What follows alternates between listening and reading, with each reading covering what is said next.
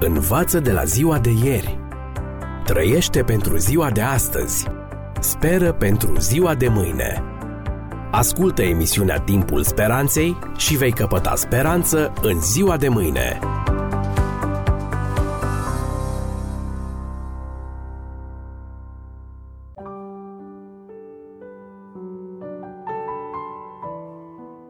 Stimați prieteni, bine v-am regăsit! În următoarele ocazii vreau să vă relatez despre profeția biblică care l-a oprit pe Hitler și pe alți mari conducători ai lumii din căile lor. În anii 1940 și 1941, puterea militară a lui Hitler în Germania părea de neînvins. Tancurile din diviziunea Panza și atacurile aeriene Blitzkrieg, războiul Fulger, stabilea un nou standard în ce privește armamentul militar din secolul 20. Armatele lui au ocupat foarte repede țările din estul Europei și au pornit spre Franța și spre țările de mai jos. Londra era noapte după noapte atacată de bombele aruncate de bombardierii germani. În martie 1941, conducătorul german a ținut un discurs important în fața poporului. Iată ce a spus el. Citez. Vedeți, poporul meu, noi nu avem nevoie de nimic din partea lui Dumnezeu.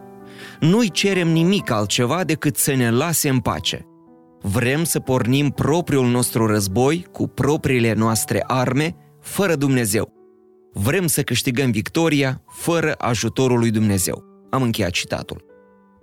Hitler, în aroganța sa, credea că va putea cuceri întreaga Europa prin puterea armatei sale. Și cine ar fi îndrăznit în 1941 să spună că Hitler nu avea dreptate? Declarațiile lui păreau a fi normale. Prezicerile lui despre o Europa unită sub regimul nazist aparent se împlineau. Viziunea lui despre o rasă regească care să guverneze masele părea foarte realistă. Cine ar fi putut să-l oprească? Cine ar fi putut să restrângă puterea armatelor sale?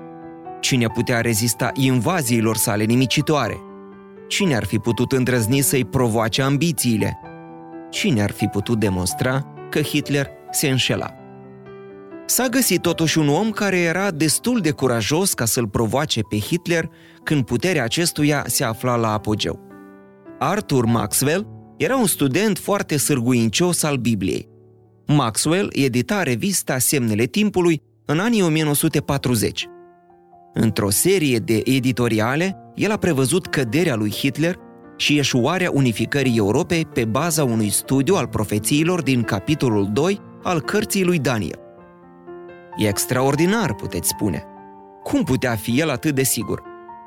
Arthur Maxwell era atât de încredințat că profetul Daniel vorbea exact la subiect, încât a ilustrat înfrângerea lui Hitler când acesta era în culmea puterii chiar pe prima pagină a revistei.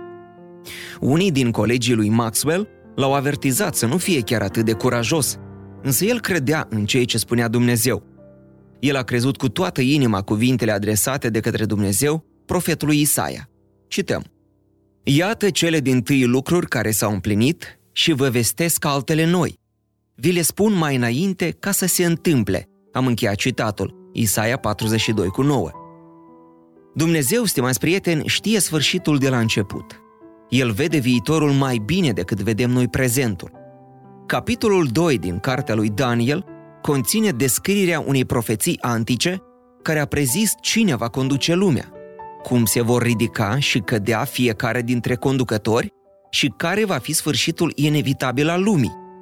Totul a început în timpul vieții lui Daniel, când un împărat a avut un vis despre evenimentele care vor avea loc în lume pe parcursul a 2500 de ani.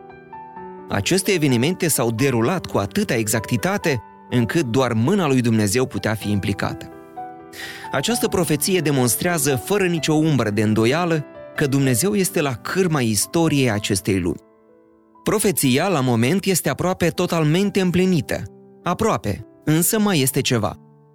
Și când privim în urmă la împlinirea fiecărui episod al acestei profeții, timp de mai bine de 2000 de ani, putem cu încredere să privim înainte la acel mic fragment care a mai rămas să se împlinească. Dar despre el un pic mai târziu. Învață de la ziua de ieri. Trăiește pentru ziua de astăzi. Speră pentru ziua de mâine.